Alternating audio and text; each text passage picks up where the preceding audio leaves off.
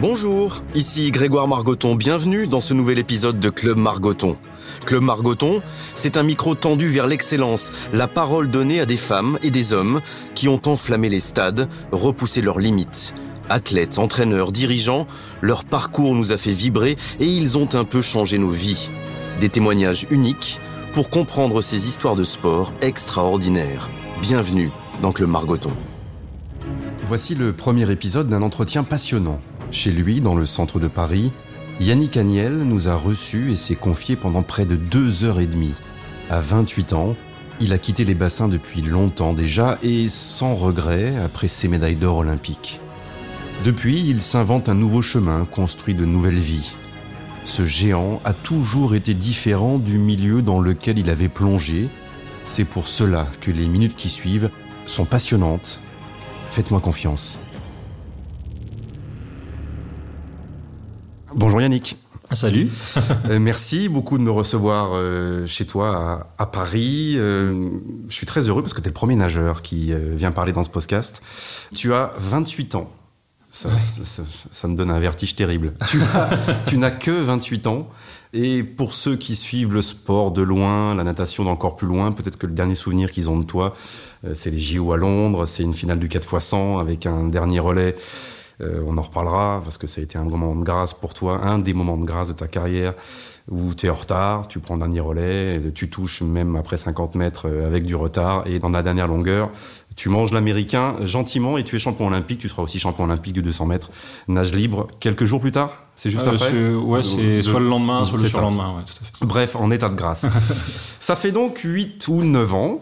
Tu as arrêté ta carrière à 24 ans. Qu'est-ce que tu fais aujourd'hui à, 28 ans, euh, loin des bassins depuis, depuis plus de, plus de 4 ans Plus de 4 ans maintenant, ouais, 4 ans et demi. En fait, je fais, euh, depuis la fin de ma courte carrière, je fais tout ce que j'ai pas pu faire euh, à l'époque où j'étais assez euh, monotache, on va dire, avec la natation parce que c'était c'était particulièrement chronophage et que quand tu fais entre 6 et 8 heures d'entraînement par jour, tu rentres chez toi le soir, t'as pas forcément vocation à écumer d'autres d'autres domaines, on va dire.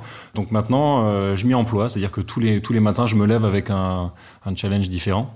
Et en l'occurrence, ça va euh, aujourd'hui euh, d'une équipe euh, d'e-sport à là très récemment, encore il y a, quelques heures, l'écriture qui, voilà, avec la, littérature en règle générale, toujours fait partie, je crois, de mes plus grands amours. Et j'y retourne enfin et j'en suis très heureux. Tu disais après ta carrière, bon déjà tu as dû arrêter tes études pendant un temps, forcément pour te consacrer à 6 ou 8 heures par jour dans les bassins et pour devenir ce que tu es devenu euh, au niveau mondial. Euh, tu as repris tes études juste après avoir arrêté déjà Oui, j'ai fait une tentative de reprise d'études. Euh, oui, oui, j'ai repris grâce aux gens de Dauphine qui m'ont gentiment accueilli. Et, on va dire que j'avais entre je crois 7 ans ou 8 ans de différence avec la promo donc qui arrivait. J'ai repris le, cursus normal parce que je me cherchais encore. Il y a quand même le dilemme, ce fameux dilemme de la fin de carrière du, du sportif. J'ai pas vécu particulièrement euh, la petite mort, comme on appelle, tu sais, le, gros état de, de déprime euh, où tu te demandes pendant des années euh, quel sens donner à ta vie. J'étais au quotidien à la recherche de ce sens et je me disais que puisque j'avais pas envie d'être jugé sur un truc que j'avais fait quand j'avais 20 ans pour le restant de mes jours, il fallait que je sois légitime autre part et, et que ça passait certainement par les études. Donc je me suis employé euh, pendant quelques mois à Dauphine, j'ai fait des rencontres formidables, vraiment, avec des gens euh, que je côtoie qui sont vraiment mes amis proches euh, aujourd'hui ici à, Paris, puisque j'habite à Paris maintenant. De force, hein, parce que là on a de la chance, il y, a le, il y, a le, ciel bleu, les gens le voient pas, il y a le ciel bleu, mais en vrai, en tant qu'enfant du Sud, c'est pas évident tous les jours. mais voilà, ça a été une belle expérience et je me suis rendu compte au bout de, au bout d'un semestre à peine que c'était absolument pas fait pour moi. Parce qu'il paraît que tu as vu partir tes collègues avec le costume cravate, ou tu t'es retrouvé un jour à, à, la défense, ou je sais pas, en voyant les, les uns partir devenir trader, les autres, euh, et que c'était pas ton truc. Pour être tout à fait honnête avec toi, l'idée de base, euh, c'était que je suis tombé euh, amoureux en 2011, juste avant les championnats du monde de Singapour. Qui est une ville euh, extraordinairement euh, futuriste, propre, sécure, calme, tout ce que tu veux. C'est un peu une sorte de, de hub euh, central, une sorte de Suisse, un petit peu de, tu vois, de cette partie-là de, de l'Asie. Et je me suis toujours dit que j'y retournerais. Et quand j'ai arrêté euh, ma carrière, j'en ai discuté euh, un petit peu d'ailleurs avec, euh, avec Clément Lefer, qui donc faisait partie du relais du 4 x 100 mètres, qui lui est aujourd'hui trader depuis, depuis de, longues années. Et je me suis dit, quel est le métier qui m'apporterait l'adrénaline et les, défis quotidiens et l'aisance peut-être financière aussi tout en me permettant d'aller vivre, pourquoi pas, euh, tu vois, dans un endroit euh, comme Singapour. Et rapidement, euh, bah, je me suis dit, écoute, on va peut-être essayer, on va peut-être essayer le, trading, j'en sais rien. mais sauf qu'il fallait faire quelques études avant. Ça coïncidait quand même avec avec Dauphine, avec l'esprit de Dauphine, hein, qui est donc quand même une pointure en termes de finance, un master de finance, le meilleur du monde. Et en fait, au bout d'un semestre, je me suis rendu compte, sans être absolument pointu, parce que là, c'était vraiment, on repartait sur de la licence 1, etc. Je me suis rendu compte que j'étais vraiment passionné par tout ce qui touchait absolument pas au cœur de métier de Dauphine. C'est-à-dire euh, sociologie, euh, langue vivante, tu vois, chinois par exemple, tout ce qui était le droit privé, public, etc. Enfin bref, tout ce qui était euh, hors de la microéconomie, euh, les mathématiques très poussées, dans lesquelles je m'en sortais, ça va, mais qui n'étaient pas vraiment passionnantes pour moi. Donc je me suis dit, c'est pas ma voie, tout simplement. Donc j'ai arrêté après après six mois, et ensuite, eh ben, j'ai recommencé à à chercher un petit peu ma voie. J'ai voulu à ce moment-là partir en Asie et puis il y a un truc qui m'a stoppé. Et je pense que ce qui m'a stoppé, c'est, à part une certaine euh, appétence pour, pour cette culture-là, j'avais pas de raison véritablement intrinsèque de partir là-bas et de me dire allez ma vie elle va être là-bas parce que je vais faire ça. Je pense que c'est une mauvaise idée et souvent les gens quand les gens s'expatrient dans des nouveaux pays.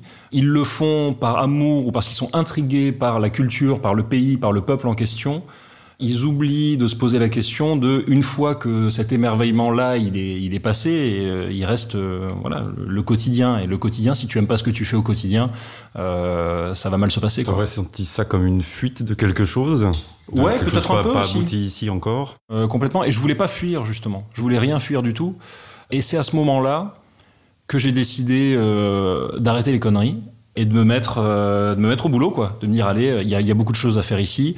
Tout ce que euh, je ne pouvais pas faire en étant euh, mon séant vissé sur les bancs de la fac eh bien eh bien je vais pouvoir le faire maintenant. Donc je, je me suis lancé dans beaucoup d'activités différentes euh, notamment une des premières et, euh, et qui m'a aidé pendant un temps évidemment à, à, tenir le coup ça a été le, les conférences parce que les gens sont euh, voilà avides d'expérience euh, un petit peu hors du commun, peut-être euh, d'une expertise que les sportifs de haut niveau ou les gens qui gravitent en tout cas dans le sport, dans la sphère du sport de haut niveau développent après tant d'années et qui, dans le monde de l'entreprise, je crois, sont très, sont très parlantes des choses qui nous nous paraissent naturelles au quotidien, la gestion du stress, euh, des équipes, des objectifs, etc., mais qui euh, au sein de l'entreprise euh, sont des, des, des, valeurs cardinales et, et qui sont pas assez exploitées. Et tu sais comment j'ai fait? J'ai tapé euh, site, référencement, conférencier sur Google. J'ai pris les dix premiers et j'ai appelé les dix premiers en disant ben voilà, je suis dispo. Je suis dispo. je suis dispo si vous voulez. Pendant un an, euh, j'en ai pas fait énormément et puis après de fil en aiguille, ça s'est développé. J'avais envie vraiment de partager mon vécu aussi parce que euh, je crois que le fil rouge de ma vie, ça a jamais été le sport. Et c'est difficile de dire ça dans un podcast euh, sportif, mais ça a été de partager euh, avec les gens, toujours, depuis toujours. Ça m'a permis de rester, si tu veux, connecté malgré tout au monde du sport et au monde de la natation, mais en le faisant pas par défaut, mais parce que vraiment, euh, c'est un milieu qui, qui continue de, de, me passionner et avec des gens que j'apprécie beaucoup. Et pour le coup, c'est assez chouette. Donc, je le fais via euh, notamment France Télé et puis. Euh, et puis euh, autant que je puisse à travers euh, l'association, voilà, des consultants et à travers l'association nageurs et citoyens qu'on a monté avec avec mon agent Sophie Camoun, mon agent et ami. Euh, donc donc ouais, ça fait beaucoup de choses, mais par effet d'entonnoir, J'en suis arrivé à beaucoup, en tout cas en ce moment, à l'écriture. À l'écriture surtout.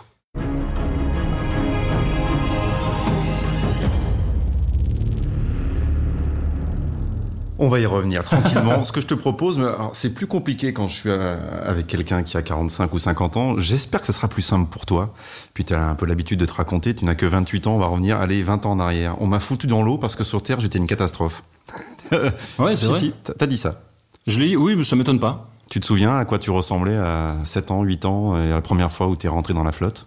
Euh, La première fois où je suis rentré dans, dans l'eau, je sais pas. Mais ce que je sais, c'est que j'y suis rentré parce que à l'époque, donc mes parents habitent à Nîmes, euh, on fait construire une, maison et à côté de cette maison, on fait construire une piscine. Et puis ils se sont dit, ça serait pas mal que Yannick apprenne à nager, histoire qu'on soit plutôt tranquille, euh, tu vois, en termes de sécurité. Euh, et qu'on se fasse pas un, à quoi tient souci. non mais voilà. Euh, et puis, j'ai toujours évolué dans une famille euh, très très sportive. Mon père faisait énormément de tennis, ma mère aussi. Ils se sont rencontrés quand même au stade municipal sur un terrain de volley. Enfin tu vois, toute la famille c'est quand même une histoire extrêmement sportive. Donc ça a été assez naturel pour eux de me faire passer donc des essais, tu vois, des tests natatoires à l'époque. Et tu dis à quoi tient un destin? Je vais même te, te dire encore mieux j'avais le choix entre deux groupes de nageurs. J'avais le choix entre le groupe loisir et le groupe compétition. Et euh, c'est pas que j'avais pas la, flamme, euh, la flamme compétitrice, l'œil du tigre, on va dire, mais en fait tous mes petits copains étaient dans le groupe compétition. Donc en fait j'ai choisi le groupe compétition parce que je voulais être avec mes copains. Donc, euh, donc ça a démarré comme ça. 8 ans, je crois. Ouais, c'est 8, ans ou 9 ans maximum. Et, je faisais déjà du tennis à côté. J'ai fait un petit peu de tout. J'ai commencé, moi, tu sais, je suis la, génération, je suis né en 92, donc euh, quelques années plus tard, tout ça, c'était quand même David Douillet et compagnie. Donc euh, j'ai commencé par faire du judo qui a été une, une catastrophe aussi. Hein. On, m'a dit il faut pas tomber, donc je suis pas tombé, mais je faisais rien d'autre que pas tomber. Donc mes parents se sont dit bon, je suis pas sûr qu'il ait trop compris le principe. J'ai fait comme un enfant sur six en France euh, du foot. Euh, là, je faisais une tête de plus que tout le monde et je comprenais pas pourquoi j'avais pas tout le temps le ballon. Euh, donc pareil, au bout d'un moment, euh, ça, ça l'a pas fait. En tennis, ça a été un petit peu, un petit peu compliqué parce que j'étais pas particulièrement doué et que si c'était pour rentrer tous les soirs en pleurant, c'était pas, c'était pas gagné.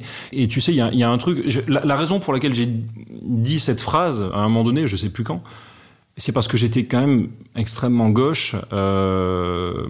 Je suis un grand à la base, donc les grands, on est quand même moins, peut-être un petit peu moins terrestre.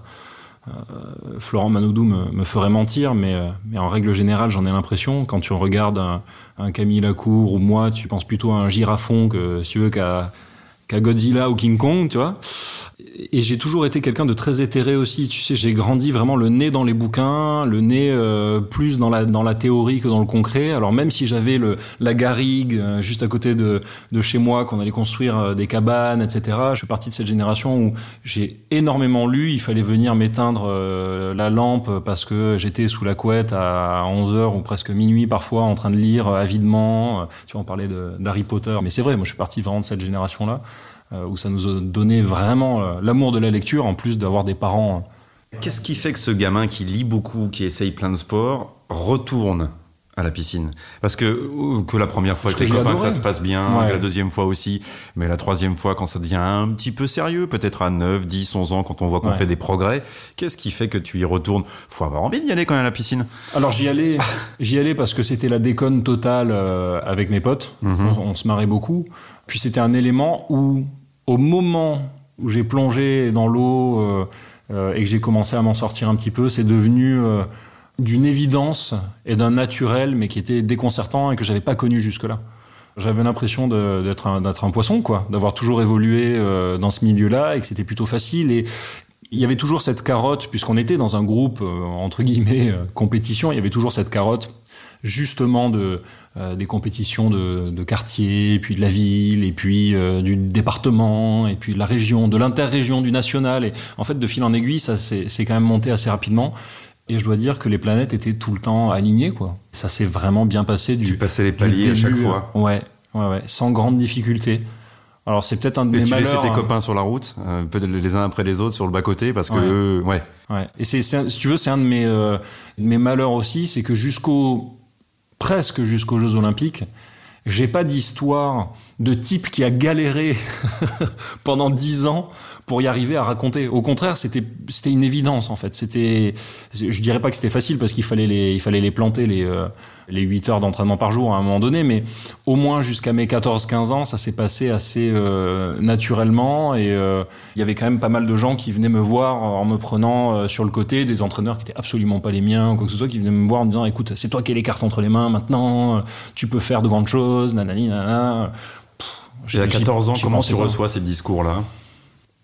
Flatté, mais très honnêtement, c'était pas ce qui m'animait. Alors évidemment que j'ai commencé aussi la natation euh, à partir des années 2000 en étant complètement fan euh, pendant l'été euh, des, aux Jeux Olympiques de Sydney, donc de types comme Peter Van Den Band, Jan Thorpe, tu vois, évidemment, évidemment.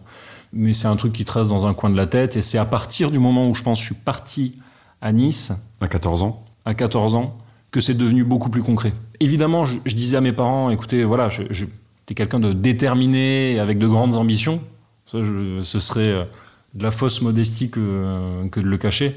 Euh, même gamin, mais ça restait un, un rêve de gosse. Hein. Comme les gosses ont envie d'être euh, archéologues, médecins, pompiers, euh, astronautes. quand ils sont footballeurs, ils veulent être footballeurs au Paris Saint-Germain, à Marseille, au Real Madrid. Le nageur de 14 ans, qui est à Nîmes, euh, à côté de la Garie avec ses parents, et qui donc va décider avec l'accord de ses parents, j'imagine avec plein, plein de discussions, que ça, ça, a été une, une, décision un peu collégiale et familiale, de partir à Nice, donc de quitter 14 ans, c'est comme un footeux qui va en centre de formation très jeune et qui quitte ses parents. Il y a beaucoup de déracinement dans ces moments-là. Comment ça se passe de, de, quitter tout ça Et, c'est quoi l'objectif? Parce que tu vas pas dire, tiens, je vais nager pour le Real Madrid. C'est quoi? Tu veux être champion olympique? Tu te le dis déjà à ce moment-là? L'idée, c'est de... Tu sais si la natation peut te faire vivre ou si c'est juste, tu vas continuer tes études en, parallèle, mener tout ça et en, profiter au maximum? Parce qu'on sent déjà poindre là dans ton discours à 14 ans le, le discours du oui, de celui qui a envie de gagner quoi. Ça, ouais, ouais, mais ça je l'ai toujours eu. C'est vraiment ça je l'ai toujours eu. En natation, hein. C'est la raison pour laquelle j'ai persévéré en natation, c'est parce que je sentais qu'il y avait vraiment quelque chose à faire au plus haut niveau. Je suis le genre très mauvais joueur. Si je sens que je vais pas gagner, ça sert à rien que je joue. tu vois un peu le genre. je pense que c'est partagé par beaucoup de sportifs de haut niveau. J'imagine. Euh, en tout cas, euh, mes parents, à ce moment-là, ont été extraordinaires parce qu'ils ont joué euh, vraiment le, good cop, bad cop, comme on dit chez, les anglo-saxons, en essayant de, voilà, de, de, vraiment déceler si c'était euh, une envie passagère ou une vraie détermination, une vraie envie d'aller chercher quelque chose. Et il se trouve qu'en plus de ça, cette période tombait euh, avec, euh, avec celle, on va dire, trois ans plus tôt, de la séparation de mes parents. Donc pour moi, ça a été, euh, même si c'est difficile de le, dire, euh, une, libération de me retrouver dans un endroit où euh, tout à coup il y avait une, certaine stabilité, où émotionnellement c'était pas difficile à vivre. tu parlais de fuite tout à l'heure, j'y ai beaucoup réfléchi dans les années qui ont suivi et c'est peut-être un truc qui m'a forgé aussi, hein, le fait de le fait d'avoir cette occasion de partir et tu vois de, de laisser un petit peu et, et, et notamment euh, bien évidemment que mes parents voilà ça je dirais pas que ça m'a brisé le cœur mais ça, ça, te fait quelque chose mais surtout mon petit frère surtout mon petit frère qui lui derrière a dû affronter beaucoup de choses tout seul. Euh, Vous êtes que deux? On est que deux ouais on est que deux. Et lui a jamais été sportif? Il a été, si, il l'est toujours, plus mmh. que moi d'ailleurs maintenant, je pense. Et, euh, et, il a toujours été doué, très doué, plus doué que moi aussi mais je pense qu'il avait moins, il avait d'autres, lui, il avait d'autres ambitions. Ouais, il avait d'autres ambitions et c'était moins le le sport que, que d'autres domaines qui l'intéressaient. Et donc ça, plus ce phénomène à partir d'un certain moment de, de, comparaison forcément avec le grand frère, euh, tu vois, qui commence à réussir un petit peu, ça a été pas évident à, vivre pour lui. Et je m'en suis voulu pendant même un moment de ne pas avoir été là et de pas avoir su trouver les mots, mais parce que j'étais tellement euh, dans ton truc. Ouais, dans mon truc. J'étais ouais, j'étais vraiment la tête dans le guidon.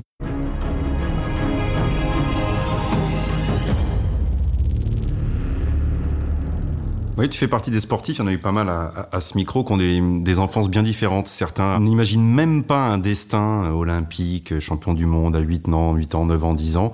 Et d'autres, euh, devant leur glace, à 7 ans, euh, se regardent le matin et disent moi je serai champion olympique. J'ai l'impression que tu fais un peu partie de cette deuxième catégorie. Ouais, de, de ce genre un peu, euh, un peu borné, buté borné quoi. Il faut quand même être assez. euh, En tout cas, qui se voit, qui se voit, un, qui se voit un chemin. Ouais, ouais, qui ont l'ego euh, sûrement euh, euh, suffisant pour se dire à 7-8 ans. Mais, mais cela dit, si t'en parles à mes parents, ils, ils te répondront sûrement que déjà, peut-être en CE1, CE2, euh, je tenais tête à la maîtresse parce que c'est moi qui avais raison et pas elle. Donc j'ai j'ai toujours eu un problème avec l'autorité, avec la hiérarchie. Euh, ça c'est clair, depuis que je suis gamin. Et euh, parce que je pensais que j'avais évidemment raison et que les autres beaucoup moins. Et avec le temps, euh, j'ai su tasser ça un petit peu et, et mettre les formes. Mais, mais en tout cas, gamin, et c'est sûr que dans le sport, ça sert.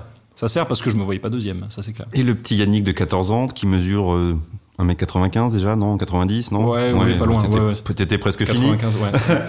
Euh, qui arrive donc à Nice. euh, plus de structure familiale, même si celle-ci, tu le disais à l'instant, a un peu explosé quelques, quelques temps avant. Euh, est-ce que tu es tout de suite bien? Est-ce que ça te fait du bien d'être là-bas, dans ce, dans ce groupe euh, avec Fabrice Pellerin tout, tout de suite, hein, Oui, oui, bien sûr. Dans, dans le groupe de nageurs? Est-ce que tu as des moments de, de grande tristesse, de solitude, comme tous les gamins le, le vivent, loin de leurs parents, en, en centre de formation? Euh, Tu te souviens dans quel état tu étais dans les premiers, dans les premiers jours à, à ton arrivée à Ah Nice? ouais. Euphorique. Ah oui Ah ouais, c'était génial. Mais, mais attends, mais il faut que tu te rends compte d'un truc. C'est que là, je me retrouve euh, du jour au lendemain dans une situation où euh, mes parents vivaient séparés, où on était brinque-ballés d'un côté, de l'autre, etc. Encore une fois, euh, je leur en veux pas, c'est la vie et, valait- voilà, ça arrive à beaucoup ça. de gens. Il valait mieux que ce soit ça plutôt que euh, tu Mm. vois qu'ils se prennent qu'ils se prennent le chou au quotidien et que nous on assiste à ce genre de truc. Tu vois. Mais, mais et j'arrive d'un seul coup dans un endroit où on me dit, ok, donc le but, c'est de réussir plus ou moins dans les études et voilà d'y arriver, de, de- voilà, on va dire de tenir le pavé. Et derrière, tous les jours, une à deux fois par jour, de nager avec des champions d'Europe, des gens qui vont aux Jeux Olympiques, et Camille Muffat, et Clément Lefer. euh, C'était un truc de dingue. Je me, je me régalais, mais je les regardais avec des billes, mais des yeux vraiment euh, émerveillés. Et euh, Tu et es, non, les- tu es franchement, les premières mis sur le côté, le gamin Est-ce qu'une forme de bizutage quand tu arrives dans un groupe comme ça avec des, athlètes confirmés? Non, pas trop. En fait, j'étais tellement jeune par rapport à eux que, Ouais.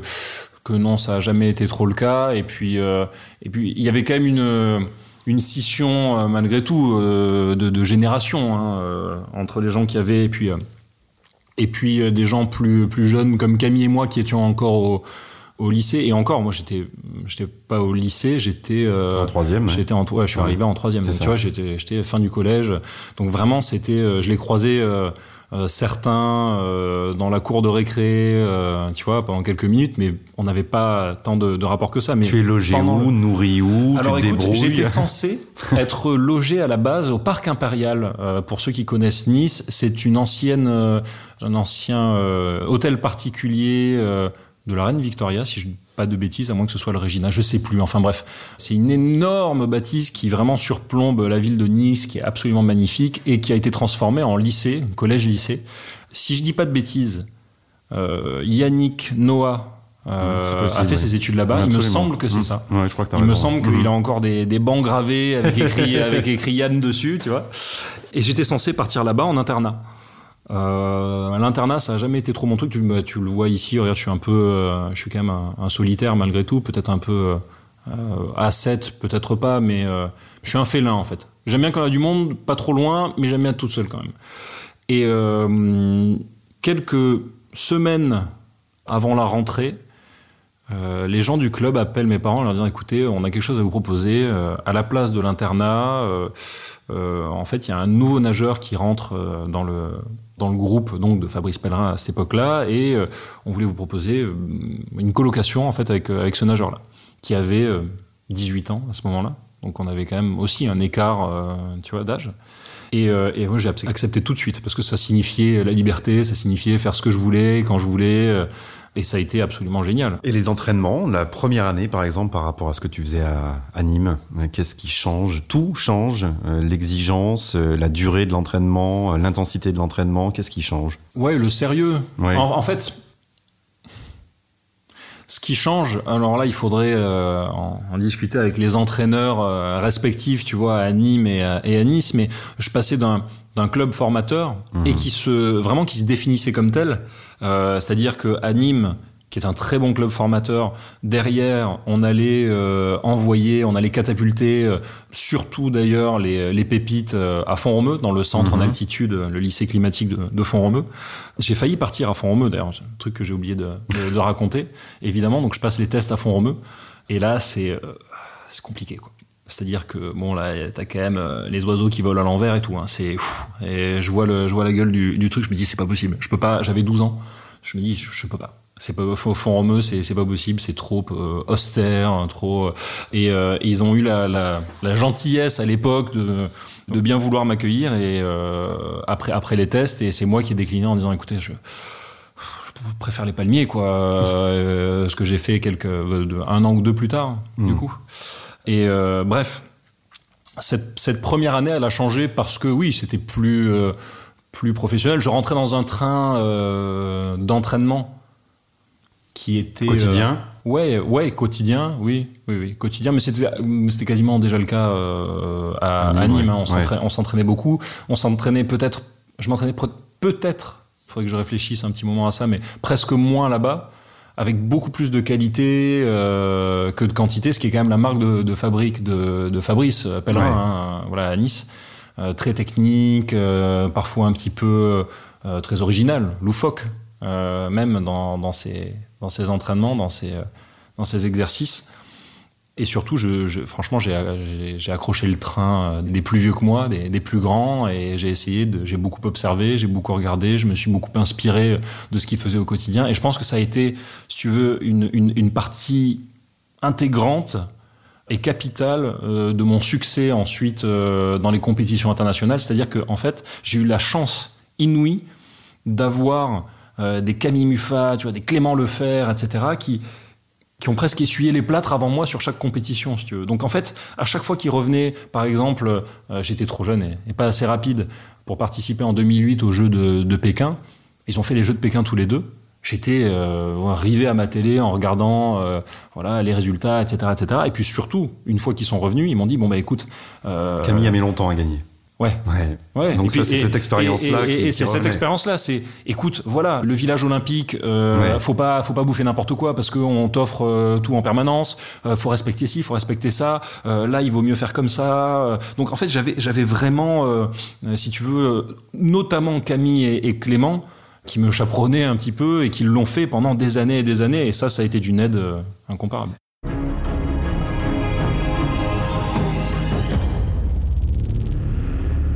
Et tout de suite, Fabrice, le groupe te dit, toi, je te vois sur le sprint, toi, je te vois sur un peu plus sur longue distance, toi, je te vois nage libre, toi, j'aimerais bien te voir en papillon. Euh, Est-ce que tu te spécialises à 14, 15, 16 ans déjà? Non. Non, non, pas à 14, euh, pas à 14 ans, pas à 15 ans. C'est arrivé un petit peu plus tard. C'est arrivé naturellement. Le, le crawl, qui donc a été manage après, est arrivé un peu plus naturellement euh, que ça. Et justement, le but du groupe à l'époque, c'était d'être capable d'être très polyvalent dans la nage. Ce que faisait euh, Camille aussi. hein. Camille a été euh, championne olympique en, crawl, mais il faut pas oublier que euh, elle a, euh, on va dire, elle a trouvé sa place à un moment donné euh, sous les feux des projecteurs parce qu'elle a battu euh, Laure Manodou, si je dis Mhm. pas de bêtises, sur un 200 mètres 4 nage. Ouais. Parce qu'à la base, Camille faisait du 4 nage, était extrêmement polyvalente. Donc on, on nageait de tout, tout le temps. Et derrière, petit à petit, on s'est spécialisé. Il y avait, il n'y a pas eu vraiment de spécialisation euh, directe. Tu te rends compte déjà à ce moment-là, parce que Manodou a déjà frappé, hein, euh, quand Ouais. tu as 14, 15 ans, que la natation, euh, dans le regard des Français, a, a tout d'un coup changé? Oui, ça c'est grâce à. Ouais. C'est grâce à Laure. Il y a eu des précédents, évidemment, euh, je les oublie pas, notamment des, des, mi- des ministres. Mais euh, Une en particulier. Une, une en particulier, on pense à une en particulier. Bah oui, évidemment. Non, mais bien évidemment qu'ils ont été là et qu'ils ont pavé la voie. Mhm. Euh, des, des, des Franck Esposito aussi. Mais, euh, mais Laure, c'est devenu un truc de, c'est devenu un truc de dingue. C'est grâce à elle si toute une génération derrière a éclos et, et s'est décomplexé aussi. Parce qu'il y avait des nageurs qui avaient un potentiel Mhm. olympique, etc. Mais au point de, de défoncer euh, euh, tous les murs. euh, de la réalité comme a pu le faire Laure, non. Et Laure et, et Philippe Lucas aussi. Et l'adolescent Agnel se dit tiens, Manodou, tiens, Jeux Olympiques, il y a moyen de devenir une star? Non. Non, ça n'a jamais été mon truc. Ouais. alors ça, je m'en foutais complètement. Et je vais même te dire un truc, j'ai jamais eu euh, d'idole, euh, jamais eu d'idole. Jamais eu d'idole parce que. Euh... Si Johnny Westmuller, évidemment, comme tout le monde. Le ah premier homme sous la minute. Le premier homme sous la minute. Premier homme sous la minute. Et, euh, et, et, dans les dans les icônes cinématographiques, ça y est, j'ai oublié son nom. Je vais pas pouvoir t'aider. Un nageur? Euh, oui, un, un, nageur. Enfin, il a été poloïste et nageur italien. Le premier italien sous la minute. ça y est, je les ai oubliés. L'un des deux, là, le duo Oui, oui. d'accord. Terence. Euh... Bud Spencer. Bud Spencer. L'autre. Bud, ben, Spencer. Bud, Bud Spencer, qui a quand même fait quatre fois les jeux et qui est le premier vrai. italien sous la minute. C'est vrai. Euh, voilà. Donc euh, c'est sûr que que tu allais finir à Hollywood. que, que voilà, il y avait peut-être un moyen de finir à Hollywood ou dans la cité du cinéma de Luc Besson, je sais pas. En fait, je me suis jamais posé la question, tout simplement parce que je nageais, que pour moi nager c'était pas une fin en soi, c'était pas une fin de vie, c'était pas une carrière euh, euh, qui allait durer. Euh, tu vois, j'ai quand même commencé par te dire bon, je, je, veux pas être jugé sur un truc que j'ai fait à 20 ans pour le restant de mes jours, tu vois, parce que peut-être que c'était pas complètement moi, même si c'était une, de mes passions, c'était pas complètement moi.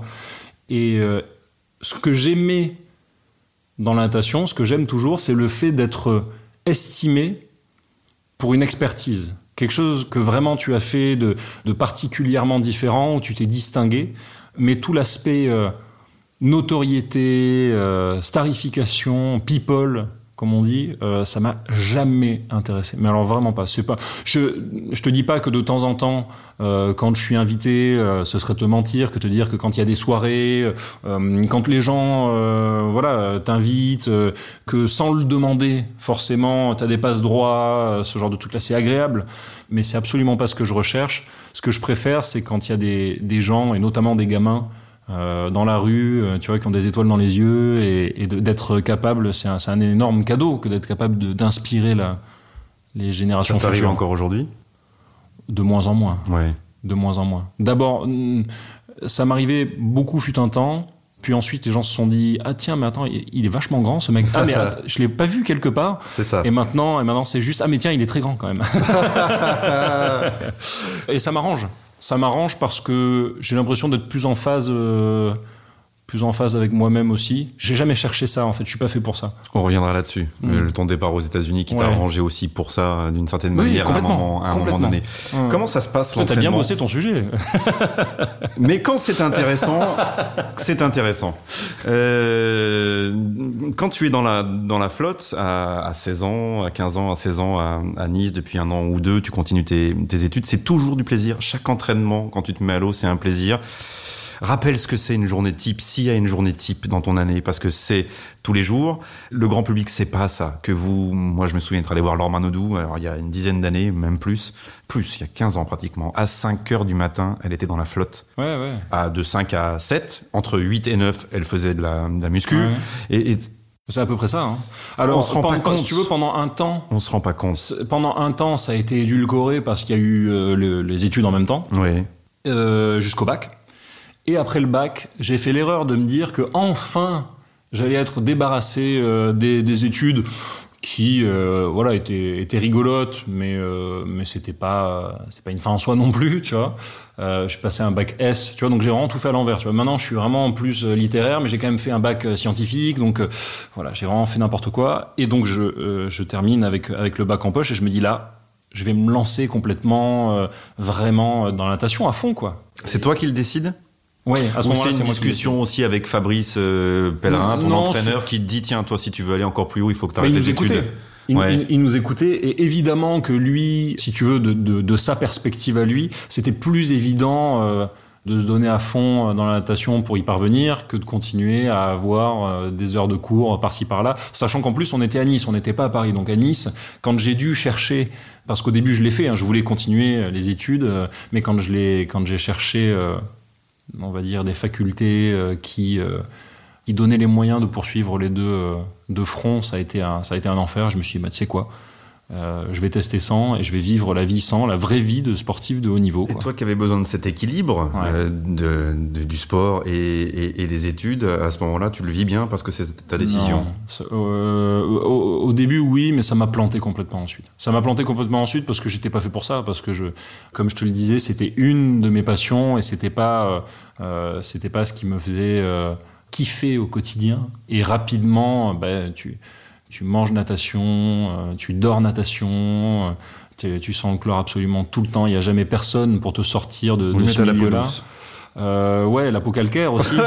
ça dépend, ça dépend. Faut, faut en prendre soin en tout cas. Et les cheveux, euh, les cheveux grisonnants, tu sais, Je décolorés. Dis ça parce que c'est un vieil écho d'une discussion avec Stéphane Caron il, y a, il, y a, il y a 20 ans à Canal qui me disait oui, mais les nageuses ont la peau douce.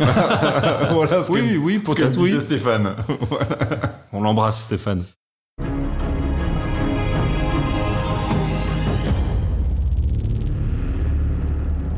Arrive euh, la compétition de haut niveau. Euh, tu te souviens de tes premières vraiment compétitions euh, où tu repenses? La France Oui, ah oui, je m'en souviens. Je m'en souviens. Alors, c'était c'était pas vraiment une compétition. Tu sais, c'était un équivalent, une sorte d'équivalent de la Diamond League, mhm. mais on était quand même sous la, la bannière française, et donc c'était la première fois que je me retrouvais en compétition avec une petite délégation de gens qui n'étaient pas uniquement de mon club et qui étaient vraiment de partout en France.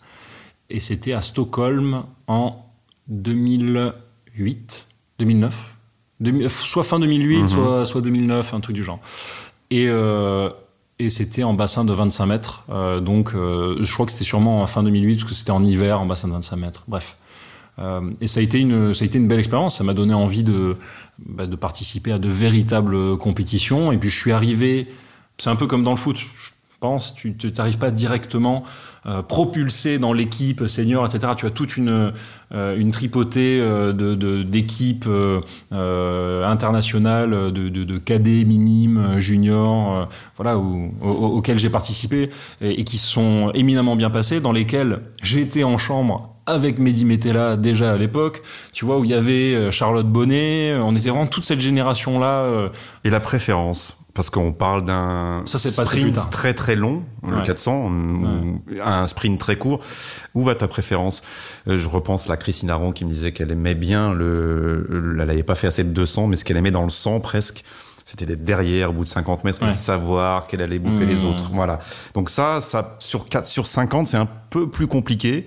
Sur 100 euh, aussi. Sur 100 aussi. Est-ce que elle, était où? Ton, ton, bonheur, il était où toi? Plus. Bah, il s'est rapidement porté sur le 200 mètres. Sur le 200 mètres parce que si j'ai beaucoup essayé, j'ai beaucoup nagé de 400 mètres à un moment donné, voire même plus. Hein, euh, le 200 mètres, je trouvais que c'était la, la, distance idéale euh, dans la mesure où tu avais l'aspect quand même rapide, sprint, où tu t'ennuyais pas comme sur un 400, un 800 ou un 1500 où là c'est vraiment juste euh, parfois de la résistance à la douleur, tu vois. là tu as le temps de réfléchir, euh, d'avoir une stratégie. Mais voilà, tu as l'aspect stratégique qui se rajoute l'aspect natation en fait aussi complètement euh, qui a moins euh, sur un 100 mètres et encore moins sur un 50 où c'est plus de l'explosivité et, parfois voilà c'est un peu la roulette russe aussi parce qu'il faut absolument tout réussir en termes techniques du début à la fin tout ça là tu as le temps de poser ta nage de jouer avec l'adversité c'est-à-dire en partant plus ou moins vite, de jouer l'aspect tactique, technique. Donc c'est, c'est pour moi ça a été rapidement la, la nage qui m'a paru la course qui m'a paru la plus intéressante et sans surprise, c'est celle qui se situait entre tout ce que je faisais. C'est-à-dire entre le 100 mètres et le, et le 400 mètres, au bout d'un moment où ça s'est resserré, parce que le 50, j'étais plus assez explosif, et puis le reste, je me, je me débrouillais plutôt pas mal. Donc j'avais quand même une, une caisse, comme on dit euh, en natation, j'avais du, du, kilométrage, euh, donc j'étais capable de tenir largement des, des distances de, de demi-fond. Mais ouais, ça a été le 200. Ça a été le 200, et ça s'est, si tu veux, ça s'est, euh, ça s'est fait assez naturellement aussi ça s'est décidé assez naturellement. Quand dans mes années euh, plus jeunes, donc à, partir du moment où je suis arrivé à Nice, j'ai fait beaucoup de crawl et, euh, un peu de toutes les, euh, les distances. Et à partir d'un certain moment, et notamment en 2011, après les championnats de France, où le but qu'on s'était fixé avec, avec Fabrice, c'était de se dire on veut remporter 100, 200, 400 nage libre aux Jeux Olympiques. On s'est rendu compte que c'était trop compliqué d'arriver à, faire ce, ce triptyque-là. Et donc on s'est focalisé uniquement sur le 100 et le 200 mètres en se disant Si on la joue un petit peu tactique, le 100 mètres, ça veut dire que tu fais les relais aussi, donc 4 x 100 nage libre, 4 x 100 4 nages, et le 200 mètres, tu fais le 4 x 200 mètres. Donc, avec simplement deux courses qualificatives, en individuel, tu te rajoutes en plus trois courses de relais, donc trois nouvelles chances de médaille. Donc c'était vraiment tout bénef, et, c'est pour ça qu'on s'est focalisé à ce moment-là, un an avant euh, les Jeux Olympiques, sur le 100 et le 200, et que j'ai laissé partir le 400 parce que il se trouve que le 400 est en tout début de programme en natation aussi. Donc en fait, ça me pompait une énergie de dingue, comme dirait euh, Emmanuel Macron, et c'était pas pas bon pour pour la suite euh, de la semaine. À quel moment tu commences à regarder le top top mondial, ceux qui dominent dans dans les distances que tu viens d'évoquer, en te disant oh, je suis pas loin, j'ai ma chance. À ce moment-là, il y a, qui? Il y a Paul Biedermann sur euh, l'allemand, sur sur 200 nage libre en tout cas en, Europe et au niveau mondial euh, Je pense que c'est en 2010. en, 2010. qui est donc l'année où je passe le bac, et qui a été une année euh, folle, vraiment. Je pense que c'est la dernière année que j'ai vécue où ça a été euh, vraiment au beau fixe, où ça a été un bonheur, et après ça a été beaucoup plus compliqué dans le dans l'accession à, la performance et dans le quotidien, tout simplement, dans ce que je vivais. Et en 2010, ça a été dingue, puisque dans l'été, je, je passe mon bac, j'apprends que je l'ai. Euh, derrière, deux ou trois semaines après, il y a une compétition qui s'appelait à l'époque l'Open EDF, qui, qui, se basait à, la Croix-Catlan, euh, dans Paris Racing, où je concours en face à Michael Phelps sur le 200 et je le bats. Et il m'a avoué d'ailleurs plusieurs années plus tard que ça ne l'avait pas laissé indifférent, parce que même si on n'était pas du tout dans le même état de forme et que donc j'avais un avantage sur lui parce que j'étais ce qu'on appelle affûté euh, en natation, bah ça l'avait fait chier quand même. et qui laisse pas grand monde euh, le battre sciemment, même s'il va pas bien, quoi. Donc euh, rapidement, il s'est dit, mais attends, qui c'est ce gamin, quoi? Donc ça, ça donc ça, c'est la première fois que tu le croisais? Ouais, c'est la première fois que je le croisais. Oui, et puis bon, avec des billes comme ça aussi, parce que c'est quand même Michael Phelps, le plus grand athlète de tous les temps. en 2010, tu hein. dis 2010. Donc il sort de Pékin 2008, où il a été l'athlète des JO euh, de Pékin avec Usain Bolt. Oui, c'est pour ça que je te dis, c'est un creux. En plus, c'est un creux dans son, euh, dans son. Il n'y en a pas beaucoup qui ont battu Michael Phelps, même à l'Open EDF de, de la Croix-Catlan. Hein. sûrement, sûrement. Donc, euh, donc, tu, donc, tu, te souviens d'avoir à l'arrivée quand tu touches, il était juste à côté de toi dans la ligne de à côté, je ou tu te souviens plus? Non, je sais plus. Je me souviens du podium. Ouais. Je me souviens du podium. On avait des, des, des il termine deuxième. Des mascottes. Euh, je sais même plus. Ouais, il est sur le podium. Oui, oui, oui. Ouais. Enfin, je, oui, je pense que oui. Il me serrait la main et euh, moi à pas comprendre la moitié de ce qui baragouinait parce que bon, l'anglais à ce moment-là, c'était pas, j'étais pas non plus euh, extraordinaire. Mais euh, mais ouais, ça m'a motivé pour la suite. Et si tu veux, juste juste après, il y avait alors tout ça, c'est à quelques semaines près, hein, vraiment. Dans l'été, il y a eu les championnats d'Europe juniors où euh, l'année passée, qui était donc l'année des combinaisons, tu sais, en 2009, en mhm. polyuréthane, avec euh, avec tout ce, ce débat. Toi, t'es resté en euh, slip. voilà, c'est c'est le ça a été mon premier contact avec mhm. le, le, milieu journalistique, on va dire. Et derrière, en fait, après ces après ces championnats de France là en 2009, ça m'avait énervé, donc j'avais mis les combinaisons et j'avais fait les les, les championnats d'Europe junior et ça s'était très bien passé. J'avais récupéré, je crois, trois médailles d'or, un truc comme ça. Donc là, on est l'année suivante, re championnat d'Europe junior puisque tu as deux ans de junior. Et là, c'est Radia. Radia. 100, 200, 400, les relais, euh, record, euh, record de France, euh, si je dis pas de bêtises, même peut-être sur le 400, tu vois. Et, à ce moment-là, je commence à me dire, moins sur le sur le 200, plutôt sur le 400, je commence à me dire, attends, ça commence à, ressembler à quelque chose. Faut se dire un truc, c'est que en 2009, à cause des combinaisons, les temps Mmh. ont descendu, mais c'était euh, c'est infernal. Enfin, toi, tu nages pendant une année pour quelques dixièmes, et là, en fait, euh, le record du monde, il est raboté de 3 secondes. Tu vois, il y a un moment donné, c'est du grand n'importe quoi. Et euh, notamment sur le sur le 400 mètres. Donc, toujours en rappelant que ces quelques dixièmes là, c'est des, des, mois et des mois d'entraînement. Biederman tape le record du monde, donc il fait 3,40, 3 minutes 40 secondes. Et l'année d'après, donc Juste après ces championnats d'Europe junior là, il y a les championnats d'Europe senior. Donc là, j'arrive en me disant, il y a un truc à jouer quoi. Il y a vraiment un truc à jouer et il se trouve que je le bats à quelques centièmes de seconde en 3 minutes 46 secondes. Donc il mhm. fait 6 secondes de plus que l'année précédente. Tout ça parce qu'on avait enlevé les combinaisons et que, bah, à un moment donné où on, où on, mettait en exergue un petit peu le, la force, euh, vraiment la puissance et puis le, le volume, eh ben, il a fallu dégonfler et redevenir un peu plus nageur quoi, que, que bodybuilder. Donc ça a été... Et, et, et je me souviens à ce moment-là, un truc de dingue. Euh, Fabrice, qui euh, sentait qu'il vraiment qu'il se passait un truc et que j'allais jouer euh, sur le sur le 400 mètres. Donc en 2010 euh, mon tout premier titre international. En tout cas cette finale là juste avant la finale il a trouvé une, une carte postale avec la tête de Paul Biderman dessus. Mmh. et si tu veux, au verso de cette carte postale, il marque au feutre, moi je le savais pas, il marque euh, un truc du style euh, See you in the final, tu vois. Mhm. Euh, Paul, signé Paul, tu vois. Et il me donne la carte en disant Regarde ce que Paul vient de te, vient de te filer. Et moi, mais sans, Toi, tombé naïvement, mais naïvement, mais sans jamais penser que, que ça pouvait être une blague, tu vois.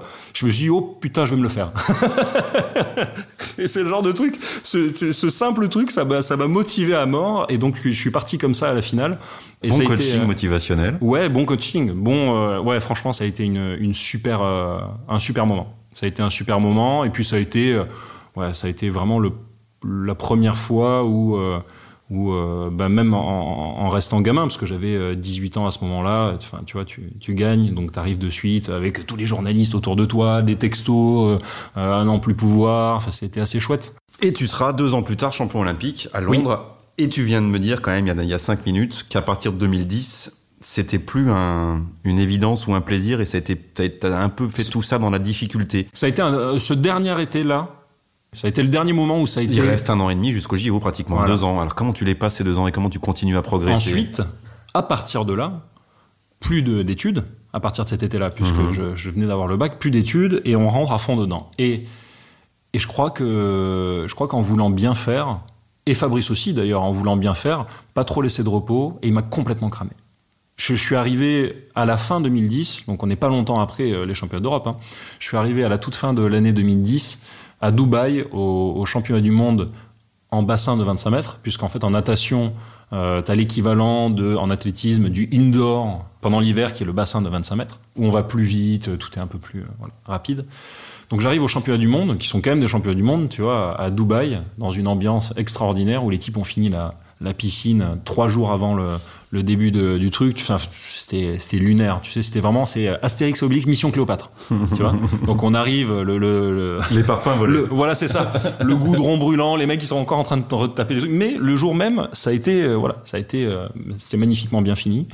Et, et ouais, j'ai été complètement cramé. Et à partir de ce moment-là, ça a été difficile. Donc c'est la première fois sur cette compétition-là, malgré tout, qu'on devient champion du monde en relais au 4x100.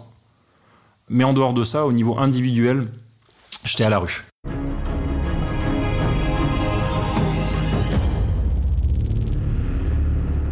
C'est le euh, premier échec?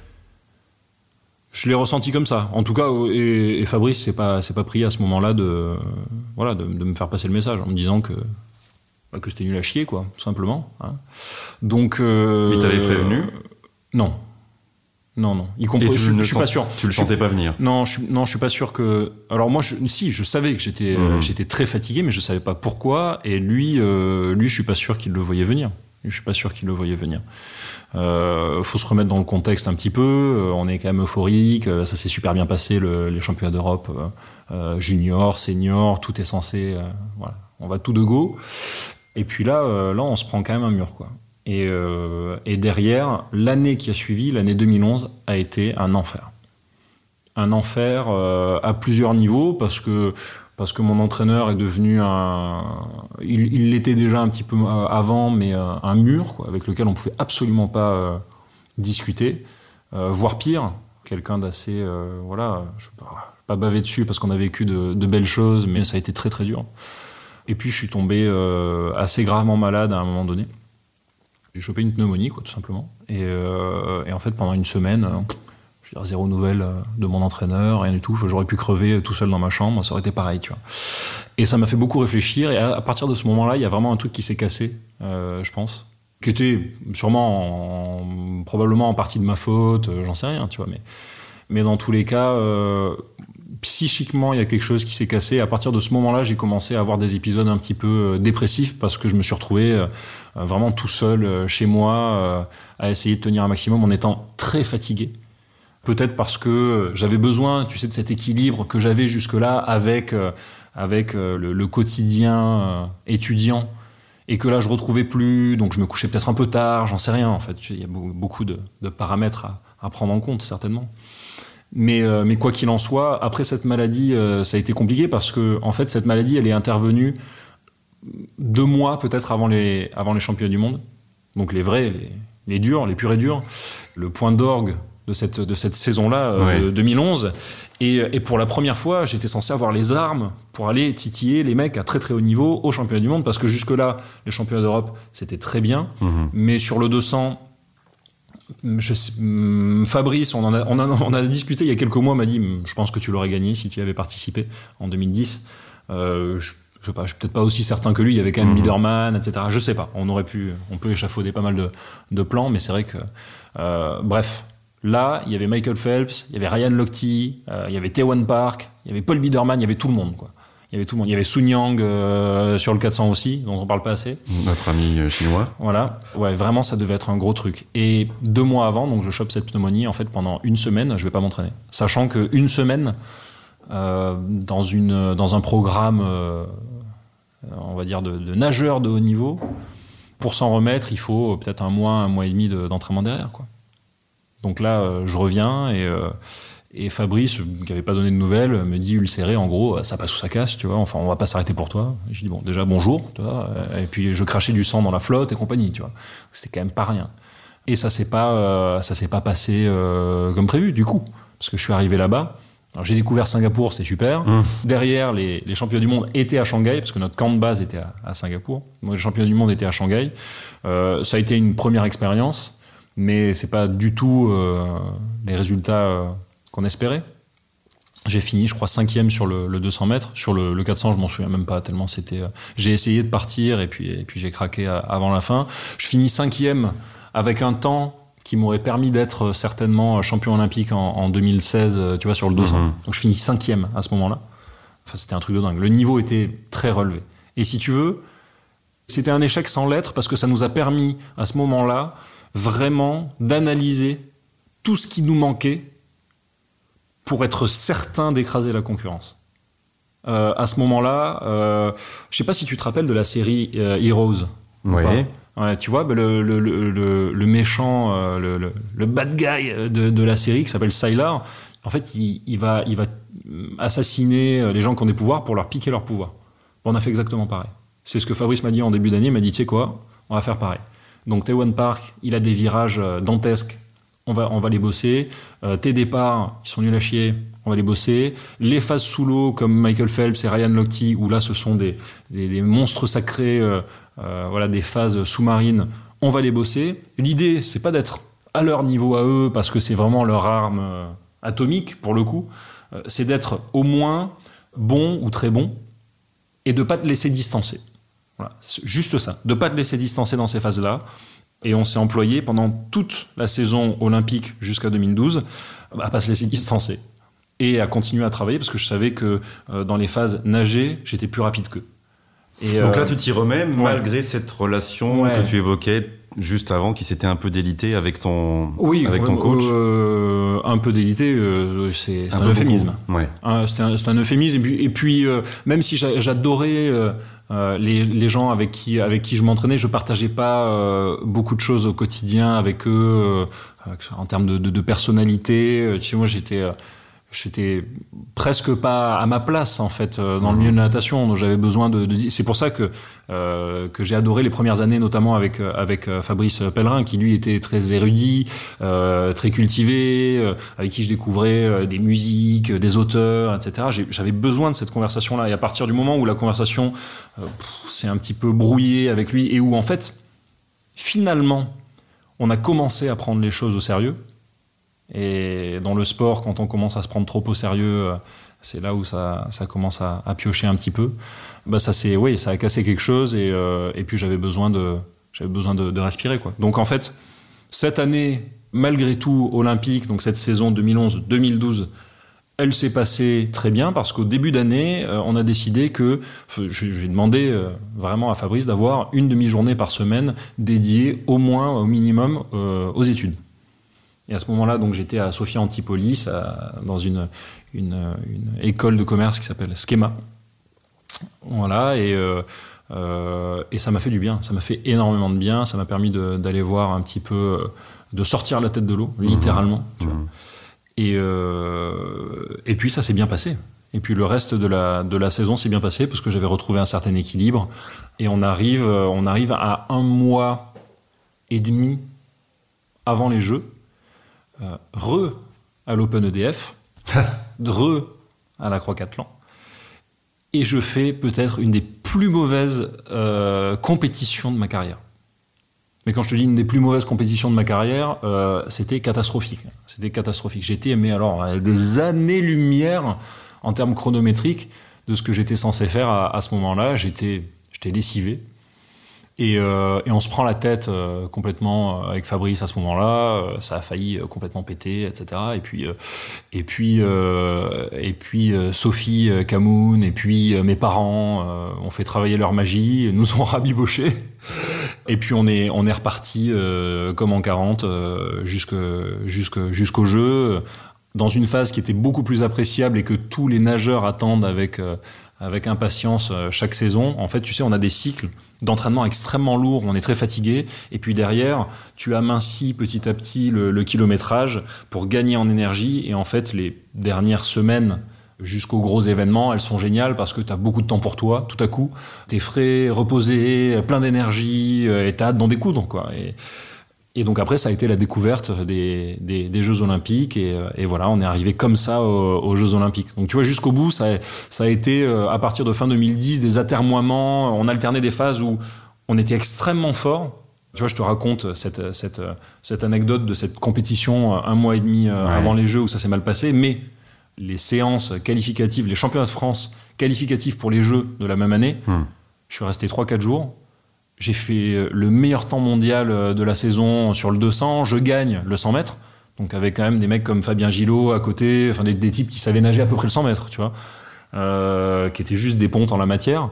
et donc, donc ça s'est super bien passé, quoi. Donc en fait, c'était vraiment en dents de scie tout le long. Et, et puis on arrive à ces, à ces Jeux Olympiques. Et là,